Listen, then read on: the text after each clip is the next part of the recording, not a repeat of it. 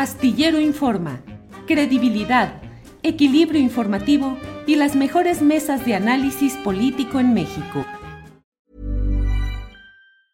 Hey, it's Ryan Reynolds, and I'm here with Keith, co-star of my upcoming film, If, only in theaters May seventeenth. Do you want to tell people the big news? All right, I'll do it. Sign up now and you'll get unlimited for fifteen dollars a month and six months of Paramount Plus Essential Plan on us. Mintmobile.com slash switch. Upfront payment of forty-five dollars equivalent to fifteen dollars per month. Unlimited over forty gigabytes per month. Face lower speeds. Videos at four eighty p. Active Mint customers by five thirty-one twenty-four get six months of Paramount Plus Essential Plan. Auto renews after six months. Offer ends May thirty-first, twenty twenty-four. Separate Paramount Plus registration required. Terms and conditions apply if rated P G. Millions of people have lost weight with personalized plans from Noom. Like Evan, who can't stand salads and still lost fifty pounds. Salads generally for most people are the easy button, right? For me, that wasn't an option. I never really was a salad guy. That's just not who I am. But Noom worked for me. Get your personalized plan today at Noom dot com. Real Noom user compensated to provide their story. In four weeks, the typical Noom user can expect to lose one to two pounds per week. Individual results may vary. Astillero Informa. Credibilidad, equilibrio informativo y las mejores mesas de análisis político en México. Saludo a Víctor Ronquillo. Víctor, buenas tardes. Hola, ¿cómo estás, Julio? Buenas tardes, buenas tardes al público que nos escucha y buenas tardes a mi maestro Pepe Reveles, que hoy nos acompaña. José Reveles, buenas tardes. Julio, muy buenas tardes, muy buenas tardes, Víctor. Gusto saludarte. Bien, pues hoy no está, no pudo estar con nosotros uh, Eh, Guadalupe Correa Cabrera por eh, problemas de agenda, y nuestro compañero Víctor Ronquillo no pudo llegar por un problema de mecánico de, de un viaje en el cual venía y no, no alcanza a estar con nosotros, así es que vamos a, vamos a abordar los temas relevantes de esta mesa de seguridad con Víctor Ronquillo, con José Reveles, y vamos a avanzar rápidamente. Ay, ay, ay, ay, dije Víctor Ronquillo, perdón, Víctor Ronquillo está con nosotros. Víctor, Víctor, claro que estás aquí. Ricardo Ravelo es el que no pudo llegar. Ricardo Ravelo es quien no pudo llegar. Ya son estos aires, Víctor, que le pegan a uno, de que ya anda uno confundiendo los nombres. ¿eh? Disculpas, sí, Víctor, sí, sí. No, pero bueno, sí. Eh, Víctor Ronquillo, ¿qué opinas sobre el caso Mario Aburto? Todo lo que se ha estado hablando, todo lo que se ha estado viendo, la postura de la Comisión Nacional de Derechos Humanos, el ofrecimiento del presidente López Obrador de la protección del gobierno mexicano, si es que él tiene pruebas u otra versión de los sucesos de Lomas Taurinas y de todo el juicio que se ha llevado eh, contra eh, Mario Aburto, ya sentenciado como asesino solitario de Luis Donaldo Colosio. ¿Qué opinas, Víctor? Bueno, me parece que este es un caso, como muchos otros, que tienen que revisarse, ¿no? Aunque este caso tiene una preponderancia histórica determinante, y habría que pensar por principio qué representó este caso en aquellos años, en mil novecientos noventa y cuatro. Yo recuerdo, entre todas las versiones periodísticas que se publicaron entonces, eh, lo que de alguna manera planteaban algunos analistas, ¿no? Y había dos posiciones muy claras. Una, que se pretendía con la muerte de Luis Donaldo Colosio, con el alzamiento zapatista y con lo que ocurriría meses después, bueno, teniendo como antecedente el asesinato del propio Cardenal Posadas y lo que ocurría después con el asesinato de Ruiz Massieu, que se buscaba desestabilizar el proyecto de continuidad política que quería establecer Carlos, de Sal- Carlos Salinas de Gortari. Por otra parte, había quienes mencionaban que esto era parte, sin duda, de un confrontamiento entre las élites del propio partido hegemónico, ¿no? Y habría que recordar en relación a esto lo que pasaba o lo que sucedió cuando Carlos Salinas de Gortari fue elegido como candidato a lo largo de su campaña y de su propia gestión de gobierno. Este enfrentamiento, ¿no?, entre lo que se llamaba los dinos, los famosos dinosaurios, y los renos, los renovadores del P R I, que dejaban atrás la ideología, digamos, del Partido Nacional Revolucionario para cobrar con una enorme fuerza la ideología neoliberal. Desde mi punto de vista, me parece que es muy importante que a partir de este pronunciamiento de la Comisión Nacional de los Derechos Humanos, que parece que dice, aquí estoy, ¿eh? Aquí estoy, uh-huh. y defendemos al pueblo, y insiste, pero bueno, más allá de las eh, limitaciones que uno encuentra en esta gestión de la Comisión Nacional de los Derechos Humanos, no hay duda de que este pronunciamiento es muy interesante.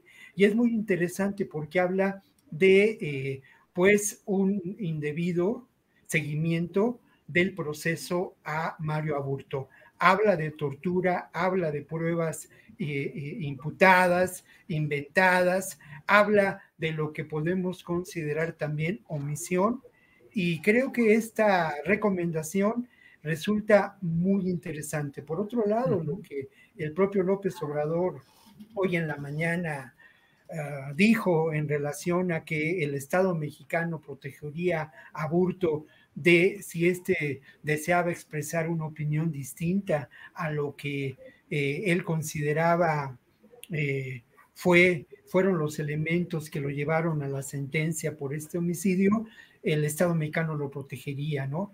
No hay duda. Ahora, yo, yo quisiera solamente mencionar dos elementos. En esos años a mí me, me, me correspondió realizar para Multivisión una serie de programas de televisión relacionados con el caso Colosio, en un espacio que se llamaba Punto de Partida y que era conducido por, por Jorge Fernández Meléndez, a quien, con quien siempre me ha unido un, una vinculación amistosa, porque lo considero un, un muy buen periodista, y quizá un muy buen periodista, y, y me perdonarás, mi querido Jorge, pero con malas amistades, ¿no? Eso sí, mm. también lo, lo he pensado toda la vida, Jorge, y tú lo sabes si me estás escuchando, pero en esa investigación que realizamos hay dos elementos que yo quisiera mencionar. Uno de ellos tiene que ver con lo caliente del arma de Aburto, ¿no? El arma que usó Aburto, le seguimos la pista por ese entonces, y era un arma que procedía de, eh, de Estados Unidos, un arma que había sido empleada, no recuerdo bien exactamente, porque pues la investigación se quedó eh, grabada y, y bueno, en una vieja computadora, pero era un arma que había usado, que se había usado en diferentes hechos criminales, un arma que había dicho Aburto que compró en la calle. Y otro elemento importante, pues es, bueno, la gran pregunta, ¿no? Y de acuerdo al perfil que, eh, psicológico presentado entonces en los diferentes informes de la Procuraduría General de la República, pues habría dos elementos y dos hipótesis que eh, en ese entonces nosotros manejamos, ¿no? La del asesino solitario, un personaje realmente con un perfil que podría llevarlo a cometer este crimen. Jesús Blancornelas, que lo entrevistó y que con quien conversé, él me decía que, que lo mismo hubiera dado, hubiera sido el candidato del P R I o el candidato de entonces el Partido de la Revolución Democrática, quien hubiera estado esa tarde en Lomas Taurinas. Yo, yo no, no estuve de acuerdo, porque la otra hipótesis que manejamos tenía que ver con que al final de cuentas eh, podría ser, y esto hay muchos elementos que están, eh, que han sido, digamos, dilucidados a lo largo de estos veintisiete años, en donde podría haberse tratado sí. de un complot y en el que eh, Mario Aburto fuera el último eslabón de una cadena, el personaje sí. perfecto para jalar el gatillo, Julio. Muy bien, Víctor, muchas gracias. José Reveles, ¿cómo ves este tema? Reabrir la investigación de Mario Aburto, ¿realmente hay condiciones para intentar esclarecer judicialmente en una nueva investigación lo que sucedió, por una parte, y por otra, tu opinión sobre la situación legal, el trato y las circunstancias en las que ha pasado estos veintisiete años Mario Aburto? Pepe, por favor. Mira, me da la impresión de que esta recomendación de la Comisión Nacional de los Derechos Humanos se refiere más al personaje Mario Aburto como eh, persona que pudo ser torturada eh, que a la, re, a la reapertura de todo el caso. Eh, uh-huh. Me parece que se centra exclusivamente en Aburto, eh, quien por cierto sí fue torturado, y lo dijimos desde las primeras horas después del veinticuatro de marzo del noventa y cuatro, ¿no? Porque uh-huh. en efecto eh, desapareció eh, durante un tiempo de traslado en, en, en Tijuana eh, y se mencionó entonces al que fuera gobernador de Sonora, Mario Fabio Beltrones, y a su jefe de seguridad, como quienes lo uh, llevaron a un apartado a interrogarlo durante varias horas. Entonces, él desde un principio se quejó de tortura, ahí, tanto ahí como eh, una vez llegado a las oficinas de la P G R. Entonces, es algo viejo, eh, que digo, no, no, no ha prescrito, ¿no? La tortura no prescribe, eh, y, y está ahí eh, latente desde el principio. Eh, hubo tantas desviaciones del, del asunto Colosio, que cerca de veinte personas en torno a este caso eh, fueron asesinadas, y está mencionada en los informes finales del, de la Comisión Colosio, este, incluyendo al, al jefe de seguridad de Tijuana, Benítez, me, me acuerdo que se apellidaba, ¿no? Mario. Este, y también eh, eh, hay hubo personajes detenidos que luego fueron liberados, ¿no? Hubo personajes mencionados que nunca fueron detenidos. Entonces es todo un, un enredo eh, que a estas alturas sería muy complicado eh, reconstruir. Creo que pasó mucho tiempo, ya hay hasta película, una película de, de Carlos Volado, Colosio, el asesinato, en donde uh-huh. estaba Keith del Castillo, estaba Jiménez Cacho, Aburto, lo, lo, lo interpretó Harold Torres, me acuerdo, estaba Odiseo Bichir, ¿no?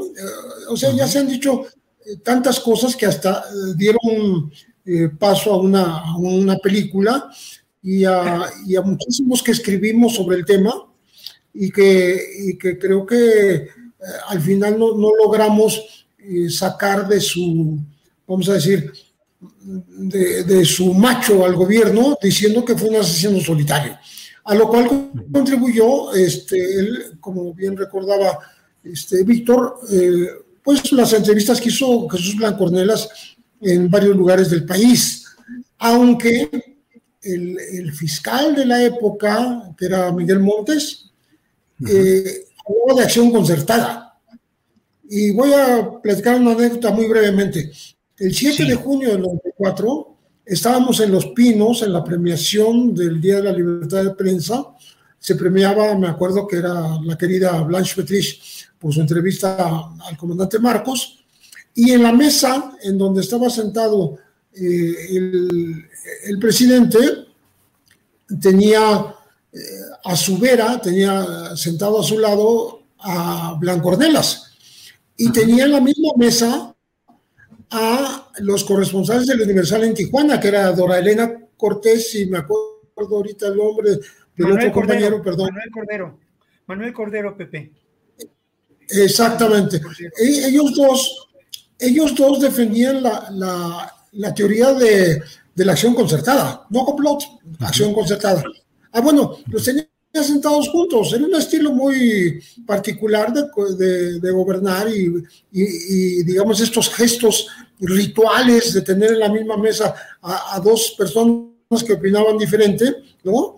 Este, como eh, estaba el levantamiento pues muy muy este prontamente resuelto por el gobierno este, de los zapatistas, pero se estaba Eh, premiando a quien entrevistó al que se levantó en armas, al que, eh, al que encabezó este levantamiento, a Marcos, ¿no? Entonces, uh-huh. ese tipo de gestos me parece que son muy a la mexicana, muy la forma de eh, decir verdades eh, que, eh, que al mismo tiempo ocultan eh, algunas opiniones que son contrarias, ¿no? O sea, se encaminan, vamos a decir, los pasos de una fiscalía hacia donde eh, lo, lo quiere el jefe del Ejecutivo. Corleonescos esos gestos, José Reveles, al estilo de don Vito Corleone. Sí, bueno, de este estilo lo tenía eh, no nada más Salinas, lo tuvo Echeverría. Echeverría mentía abiertamente el once de junio, hablando de que no sabía que existían los halcones, Y, y terminó corriendo al regente de la ciudad, que era Alfonso Martínez Domínguez, y al, y al que era jefe de la policía, y luego los dos fueron gobernadores, uno en Nuevo León y otro en, Tepi, en Nayarit, ¿no? Entonces, uh-huh. creo que, creo que es, es un estilo muy, muy a la mexicana, ¿no? Engañar con la verdad.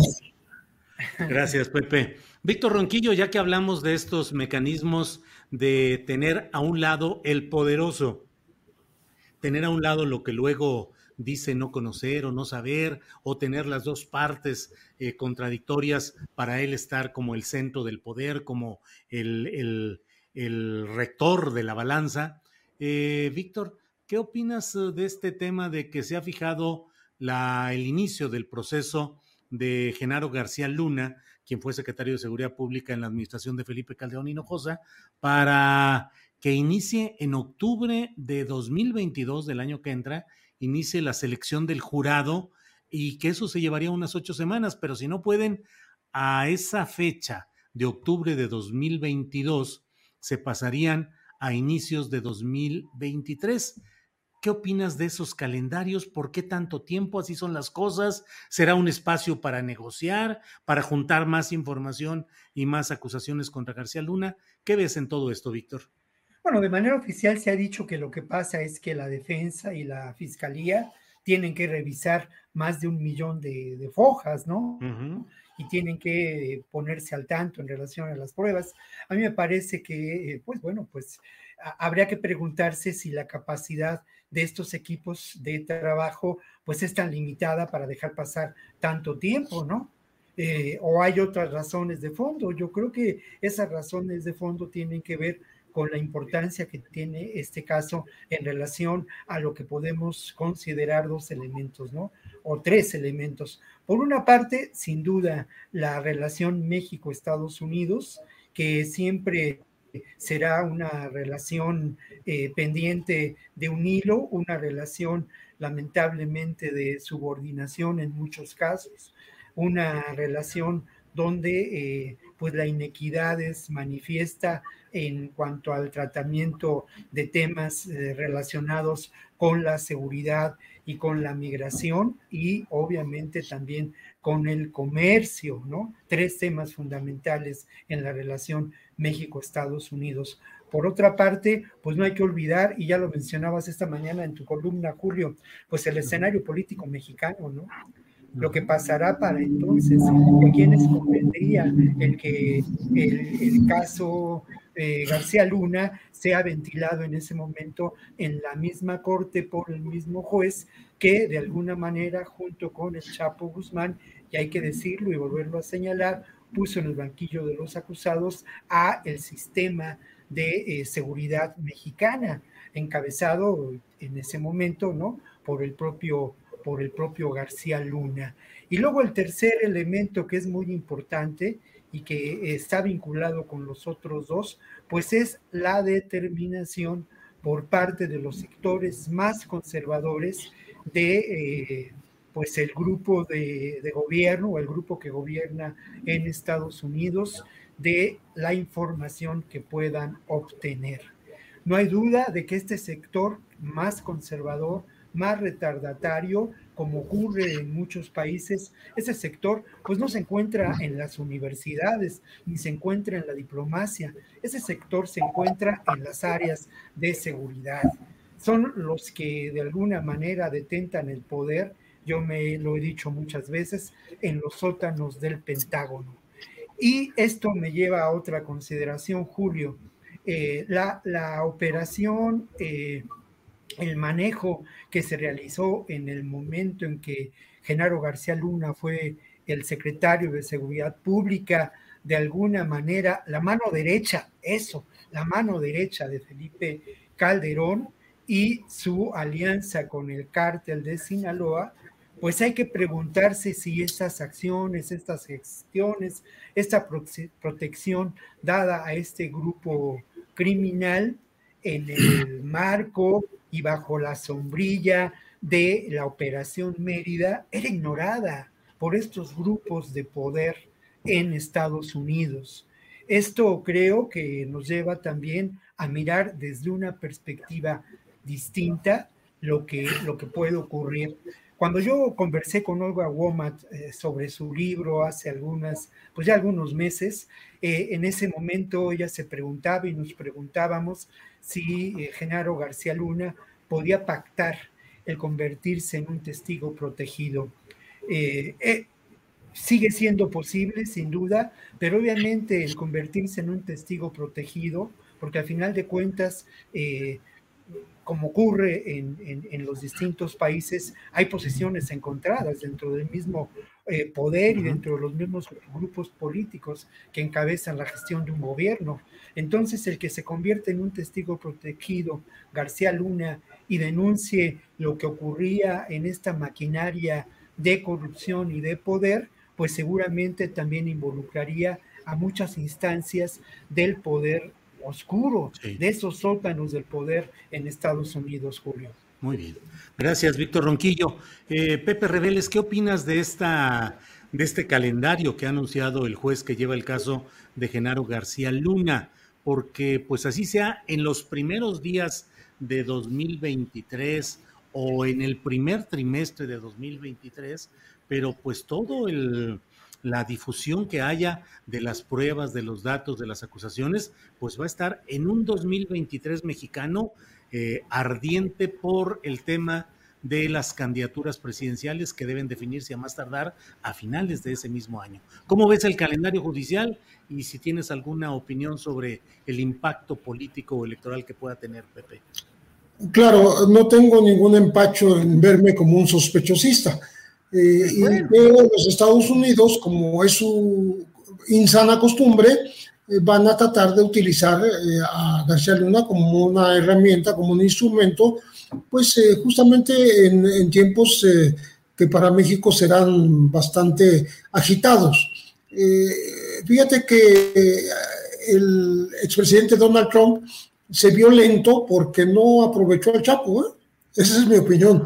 Yo pensé que iba a agarrar al Chapo como la bandera casi, casi eh, más, más importante para, eh, de alguna manera, eh, sentar físicamente a, a mucha gente, que sería como sentar a, a, al gobierno de México en el banquillo de los acusados. Sí se mencionó a expresidentes, sí hubo revelaciones interesantes, pero vamos a decir que le faltó intensidad a esa, a esa forma de mostrar eh, lo permisivo que era un gobierno como el de México para, para un individuo que demostró eh, tener las, las capacidades eh, operativas y las capacidades de corrupción para escaparse dos veces de cárceles de alta seguridad.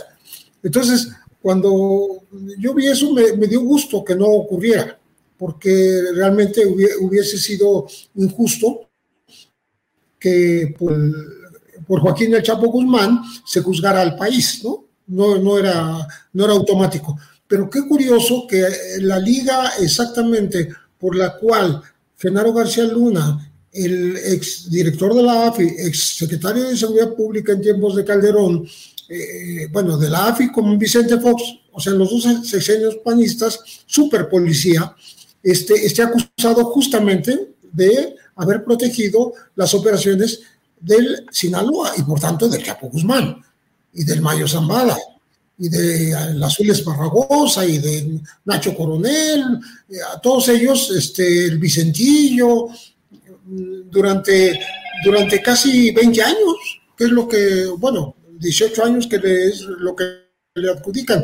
Entonces, creo que eh, sí hay una eh, posibilidad de que sea empleado el tema García Luna para este pues eh, empujar eh, en la opinión pública en contra de un país como el nuestro que permite que existan este tipo de, de, de corruptos, ¿no? Aunque sean superpolicías.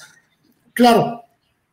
Tenemos la ventaja de que este gobierno en absoluto va a defender a Genaro García Luna. O sea, pues, el contrario, ha sido puesto como el ejemplo, como, como digamos, el, el, el caso más emblemático de lo que dijo el presidente Andrés Manuel López Obrador, que aquí hubo alguna vez narcogobiernos. Uh-huh. Ni más ni menos. Él, él lo representa, él lo personaliza. Entonces, Ahí, ahí nos, nos libramos un poco de este tipo de, de, de presión, eh, pero, eh, repito, no es para nada un, un, una posibilidad ausente el que eh, las agencias de inteligencia norteamericanas, a través de este juicio en la Corte de Nueva York, eh, metan su cuchara y traten de sacar el mayor provecho posible. ¿Cómo? Pues eh, eh, incluyendo testigos en el juicio, eh, teniendo testigos protegidos. A lo mejor eh, Iván Reyes Arzata, este comandante que operó eh, tráficos importantes como García Luna o con García Luna, no lo sabemos, ¿no? Este, y que ayudará a, a que este más de un millón de páginas de expediente crezca de, de manera de manera exponencial y, y, y bueno, este, que de cualquier manera pudiese. Selling a little or a lot? Shopify helps you do your thing however you cha-ching. Shopify is the global commerce platform that helps you sell at every stage of your business. From the launch your online shop stage to the first real-life store stage, all the way to the did we just hit a million orders stage, Shopify is there to help you grow. Shopify helps you turn browsers into buyers with the internet's best converting checkout. thirty-six percent better on average compared to other leading commerce platforms. Because businesses that grow, grow with Shopify. Get a one dollar per month trial period at shopify.com slash work. Shopify.com slash work. Ready to pop the question? The jewelers at Blue Nile dot com have got sparkle down to a science with beautiful lab-grown diamonds worthy of your most brilliant moments. Their lab-grown diamonds are independently graded and guaranteed identical to natural diamonds, and they're ready to ship to your door. Go to Blue Nile dot com and use promo code LISTEN to get fifty dollars off your purchase of five hundred dollars or more. That's code LISTEN at Blue Nile dot com for fifty dollars off. Blue Nile dot com, code LISTEN. Eh, servir para eh, presionar en otros temas al gobierno mexicano. Gracias, gracias, José Reveles. Eh, Víctor Ronquillo, hay otro tema interesante que es el que se está moviendo desde el sur del país con esta caravana de migrantes que hasta ahora ha podido caminar sin que las fuerzas del gobierno mexicano hayan obstruido ese paso. Eh, han ido caminando lentamente, pero ahí van avanzando. Su propósito expreso, lo que dicen, es que buscan llegar a la Ciudad de México para protestar por la tardanza de oficinas e instancias gubernamentales mexicanas en uh, acelerar sus trámites respecto a su intención de, de poder eh, estar en México, cruzar hacia el norte y llegar a Estados Unidos. Pero, en fin, eh, ¿qué te parece esto? ¿Y qué te parece qué es lo que está haciendo el gobierno mexicano? ¿Cómo crees que se desarrolle este tema en los próximos días, Víctor? Bueno, lo primero, y ya lo mencionabas, Julio, es que no hay duda de que esta caravana tiene un ingrediente político. Esto es muy importante, ¿no? Por primera vez, a diferencia de las otras caravanas, aquí la reivindicación de los migrantes una, es una reivindicación política. Eso me parece trascendente porque esto tiene que ver con la exigencia por parte de este enorme contingente de personas muy lastimadas, muy vulneradas, eh, en ocasiones eh, en una extrema pobreza, eh, eh, eh, con, con muchos elementos. Bueno, por primera vez este reclamo es un reclamo político. No solamente es la caravana que va hacia el norte en busca de mejores condiciones de vida. Esto es muy importante. Lo otro que yo me atrevería a señalar de nuevo y que hay que insistir, es que no hay duda de que las condiciones que orillan a estas personas a migrar no son eh, efecto de lo que podríamos considerar la gestión, eh, o lo son de alguna manera, ¿no? Son parte del efecto de la gestión de gobiernos que eh, los que podría cuestionarse si han sido capaces de construir auténticos estados de derecho y garantizar los derechos eh, humanos de sus, eh, de sus habitantes. Son eh, estas condiciones un efecto histórico de una inequidad histórica del eh, eh, resultado del colonialismo, resultado de la depredación, resultado de un modelo de sociedad que se encuentra en crisis. Esta, estos evento, este evento político coincide con lo que será la reunión de la COP veintiséis, donde también encontramos esos efectos de eh, pues la crisis de este sistema mundo. Y, no más, y más allá de ello, bueno, hemos hablado en distintas ocasiones, ya hace rato que no tocamos el tema, pero no hay duda que la irrupción de la pandemia que todavía nos azota tiene que ver también con la crisis de este modelo, entre comillas, de desarrollo. Y yo quisiera insistir en un tema que me parece muy importante. Este tema tiene que ver con la extrema vulnerabilidad de los migrantes, ¿no? ¿De dónde vienen? Pues vienen de la pobreza, vienen de la violencia, vienen de la violencia política, pero también vienen de lo que podemos considerar la, uh, uh, las catástrofes eh, provocadas por el deterioro del medio ambiente, efecto de la, de la acción antropogénica. Eh, lo que ocurrió en Honduras, en Guatemala y en El Salvador, a propósito de los huracanes del año pasado, no hay duda que es un efecto del cambio climático. Y muchas de estas personas son migrantes ambientales a la condición de pobreza, de víctimas de la injusticia social. Se suma también su condición de migrantes por efectos del cambio climático. ¿Y qué ocurre con los haitianos? Con ellos, además de ser eh, víctimas de una enorme degradación social que se vive, política y social que se vive en Haití, son también víctimas de esta, de este par de terremotos, el de dos mil diez y el ocurrido el año pasado, en un país en condiciones pues de extrema pobreza, en donde lamentablemente, pues ya imaginemos, y ya lo hemos hecho el ejercicio alguna vez y lo publicamos, qué hubiera pasado con el temblor del dos mil diez en Nueva York y qué hubiera pasado con el temblor Eh, en Puerto Príncipe, ¿no? O sea, las, las, los resultados son muy diferentes. Bueno, estos migrantes haitianos, y hoy hay una nota por ahí publicada sí. en La Jornada de un acto terrible, atroz, de feminicidio en contra de una mujer haitiana, pero ellos son también víctimas de otro componente lamentable eh, y que es el racismo, ¿no? Entonces, eh, digamos, la vulnerabilidad de estos migrantes es múltiple, y dentro de este mundo de los migrantes, dentro de este universo, están ahora, porque ha cambiado el perfil, eh, mujeres, mujeres que viajan solas con su familia, víctimas de la violencia doméstica, de la violencia intrafamiliar.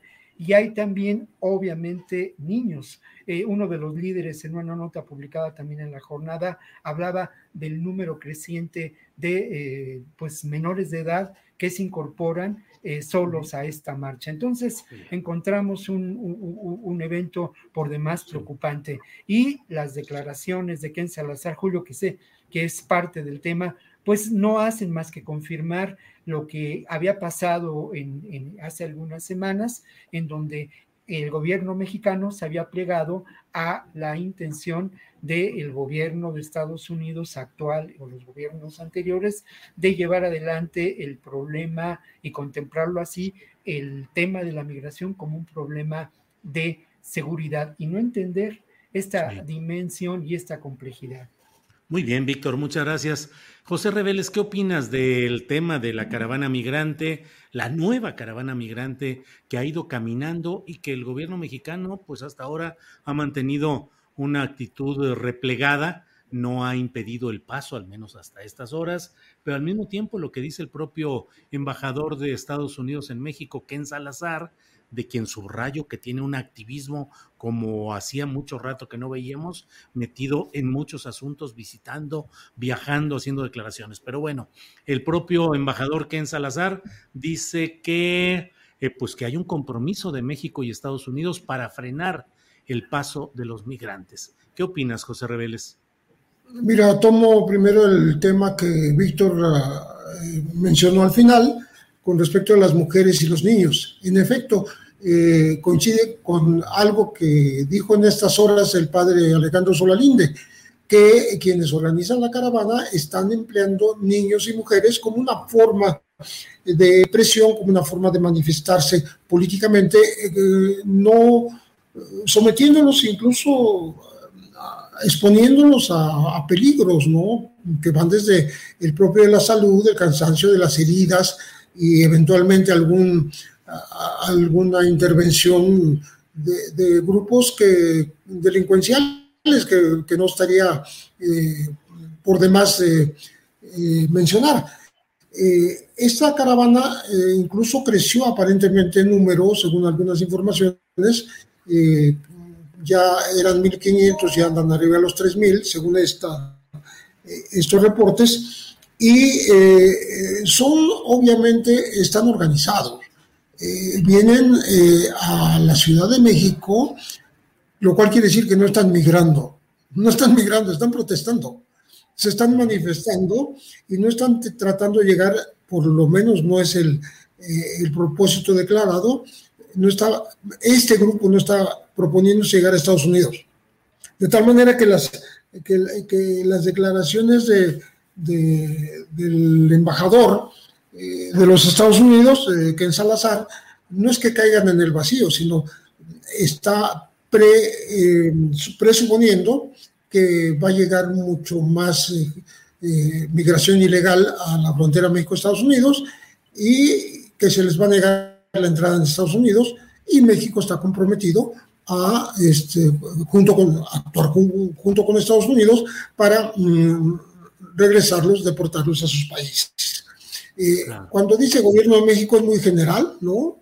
Eh, las notas mismas mencionan que contradice a Marcelo Ebrard, que en varias ocasiones ha dicho que no, no vamos a hacer un, un, un tercer país, ni vamos a hacer eh, los... Eh, los activistas en, en este obligado retorno a sus países de origen de los, de los migrantes, etcétera. Creo que está dando una declaración general y no dice, dice Gobierno de México, pero no dice si fue la alcaldesa de Nuevo Laredo con la que se reunió, ¿no? Que es la P R D, la morenista Carmen Lilia Canturrosas, o, o con el gobernador Francisco Javier Cabeza de Vaca, el gobernador de Tamaulipas, no sé, no, no lo especifica.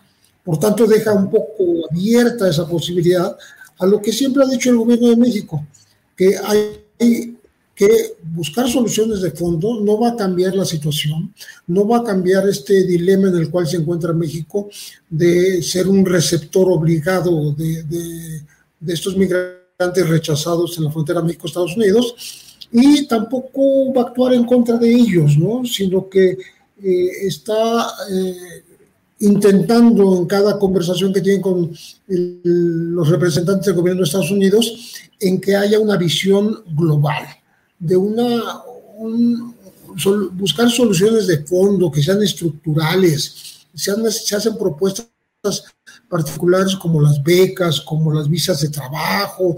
Todo esto lo ha propuesto México durante muchos meses y no, no ha aterrizado con el beneplácito de los Estados Unidos. También ha pedido ayuda para el desarrollo de toda la región mesoamericana y tampoco aterriza como debe ser. No, no hay, no hay suficiente dinero del que Estados Unidos disponga para ayudar a ese desarrollo.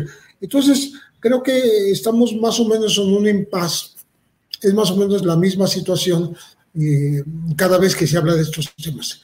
Con excepción que ahora eh, sí esta Este recorrido de más de mil kilómetros eh, viene a ser eh, no de migración, sino de protesta, de eh, una forma de decirle al gobierno mexicano, bueno, por lo menos en la frontera sur no te estés comportando de esta manera, ¿no?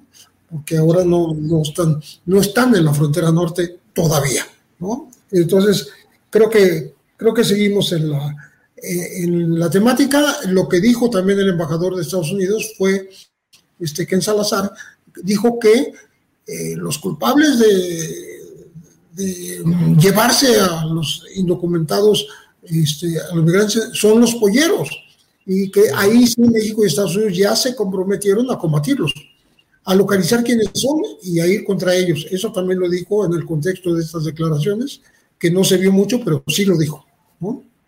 Muy bien, gracias José. Son las dos de la tarde con treinta y nueve minutos.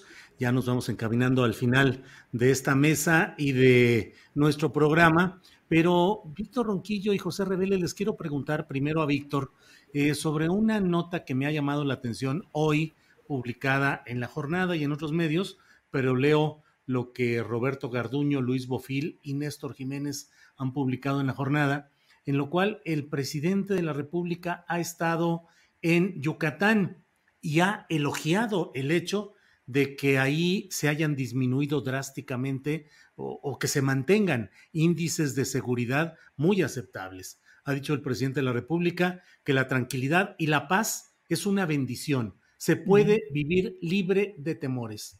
Dijo el propio presidente de la República que Yucatán, donde se registran los niveles más bajos en materia de violencia, es un caso de interés nacional de cómo han conseguido serenar en la tranquilidad para todo el estado. Y el gobernador, panista por cierto, eh, el gobernador del estado, Mauricio Vila, dijo que la estrategia es mayor y mejor estructura de videovigilancia, mejores condiciones para los policías y más acciones de prevención.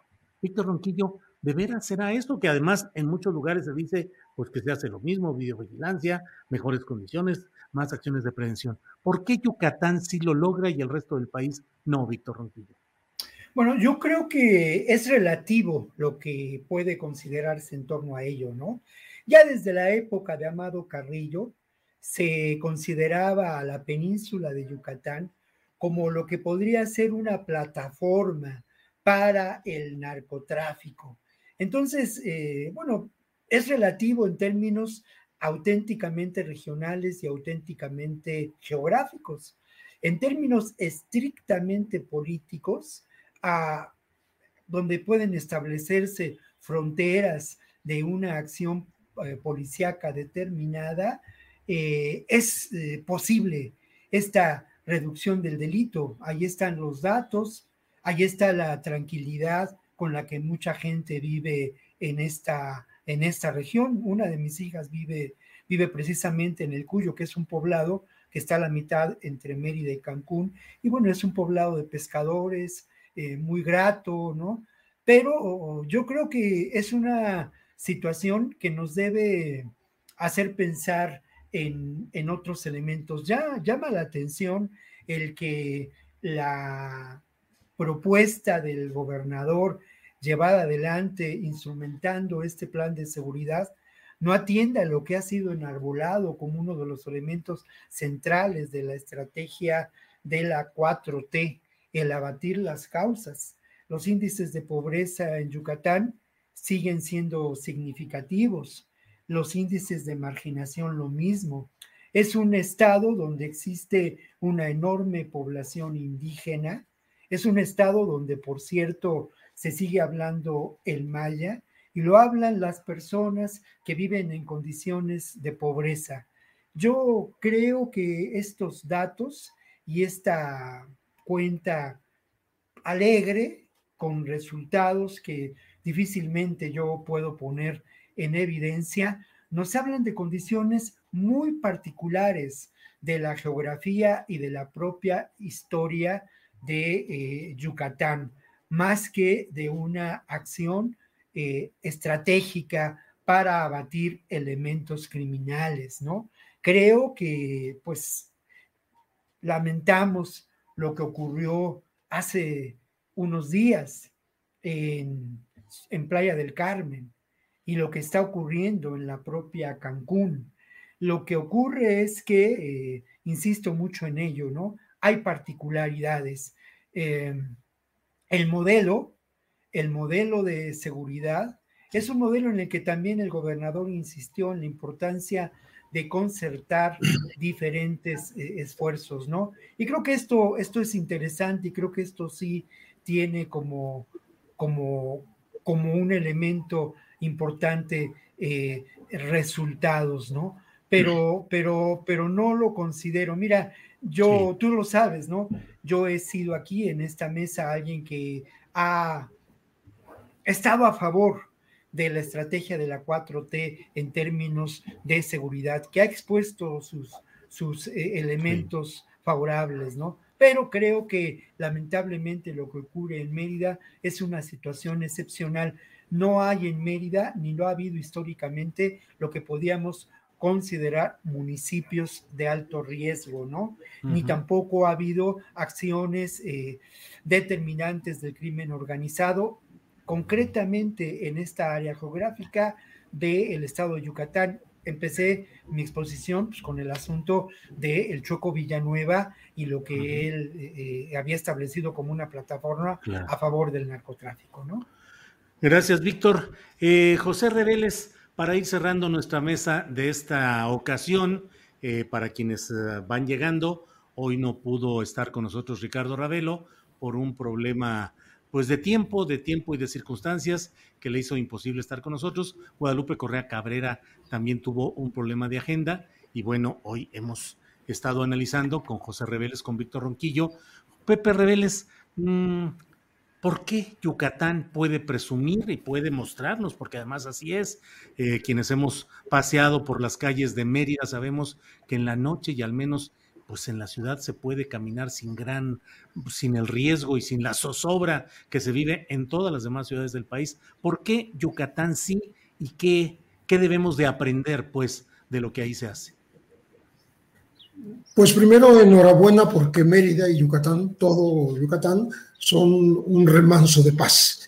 Eh, que también ha sido escogido, como decía Víctor en el principio de su intervención, eh, en... en en varios momentos de la historia como un gran puente para el narcotráfico, pero los grupos organizados de la delincuencia lo que han hecho es a, a, con, con Yucatán y, y, no con toda la, y no con toda la península, porque Campeche es otra situación y Cancún en Quintana Roo es otra, ahí hay bastante violencia.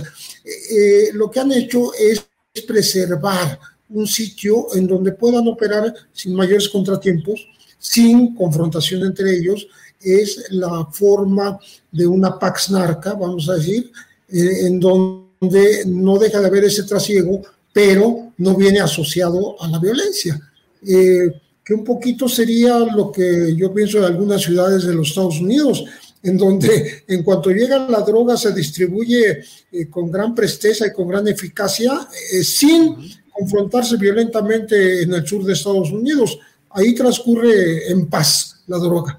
Entonces me parece que sería eh, Yucatán eh, y Mérida particularmente, lugares en, de encuentro, vamos a decir, de estos arreglos, de estos tráficos, de estos eh, comercios ilícitos, pero sin que ellos eh, atraigan, lleven consigo mismo a las espaldas esta violencia que azota a otros sitios del país, que son también rutas del tráfico. Entonces, eh, qué bueno que esto sea así, no, no parece ser un producto de acciones gubernamentales, ni estatales, ni federales. Es una, repito, una pax narca que se pacta entre los mismos capos, ¿no? Y, este, y esto ocurría, qué curioso, en ese mismo lugar, desde tiempos de Guillermo González Calderón mm. y, uh-huh. y el ahora autor del libro del Fiscal de Hierro. Desde esa época, Yucatán ha sido un lugar privilegiado por el tráfico, como, como lo puede ser Tamaulipas, de otra manera. Pero quiero decir, eh, en esta, eh, en esta eh, opinión con respecto y en estas estadísticas con respecto a, a la... a la tranquilidad que se puede vivir todavía ahí y que la, la exalta el gobierno, pues me parece correctísimo, ¿no? Que así, de, que así deba ser, ¿no? Eh, ya lo fueron en otra ocasión Cuernavaca, que luego se volvió violentísima. Mm. Ya lo fue Puebla. En su momento dado también fue Guadalajara. Sí. Pero bueno, ahora estamos hablando de esta, de esta parte eh, cercana al Caribe de, nuestro y este... Y eh, me parece que pues, simplemente nos debe dar gusto y, y felicitar a Yucatán porque así sea, ¿no? Que no sea o, otro, otro foco de violencia como muchos, muchos hay en el país. Claro. Estos vacíos de poder y rutas del trasiego que terminan con confrontaciones y con daños, sobre todo a la sociedad, a la sociedad más pobre. Como dice Víctor, no se han solucionado los problemas de fondo. Ahí está la, la población indígena maya pobre, pero por lo menos no está sufriendo esa violencia. Pues eh, gracias José Reveles, gracias Víctor Ronquillo. Ya saben, si nos anuncian que se va a acabar el mundo, corramos hacia claro. Mérida, Yucatán, claro. Donde allí está todo. Víctor Ronquillo, gracias, buenas tardes. Muchas gracias, Julio. Pepe, mucho gusto en saludarte y obviamente pues un saludo para nuestro público. Aquí nos encontramos la próxima semana. Muchas gracias, gracias Víctor. Pepe Reveles, muchas gracias, buenas tardes. Bien, pues muchísimas gracias a ustedes y gusto en saludarlos a ambos. Gracias, hasta luego. Para que te enteres del próximo noticiero, suscríbete y dale follow en Apple, Spotify, Amazon Music, Google o donde sea que escuches podcast. Te invitamos a visitar nuestra página julio astillero punto com. Even when we're on a budget, we still deserve nice things. Quince is a place to scoop up stunning high-end goods for fifty to eighty percent less than similar brands. They have buttery soft cashmere sweaters starting at fifty dollars, luxurious Italian leather bags, and so much more. Plus, Quince only works with factories that use safe, ethical, and responsible manufacturing. Get the high-end goods you'll love without the high price tag with Quince. Go to quince dot com slash style for free shipping and three sixty-five day returns. ¿Te preocupas por tu familia? Entonces, ¿por qué darles solo huevos ordinarios cuando pueden disfrutar de lo mejor? Eggland's Best, los únicos huevos con ese delicioso sabor fresco de granja, además de la mejor nutrición, como seis veces más vitamina D, diez veces más vitamina E y veinticinco por ciento menos de grasa saturada que los huevos regulares, además de muchos otros nutrientes importantes. Así que, dales los mejores huevos. Eggland's Best. Mejor sabor, mejor nutrición, mejores huevos. Para que te enteres del próximo noticiero, suscríbete y dale follow en Apple, Spotify, Amazon Music, Google o donde sea que escuches podcast. Te invitamos a visitar nuestra página julio astillero punto com.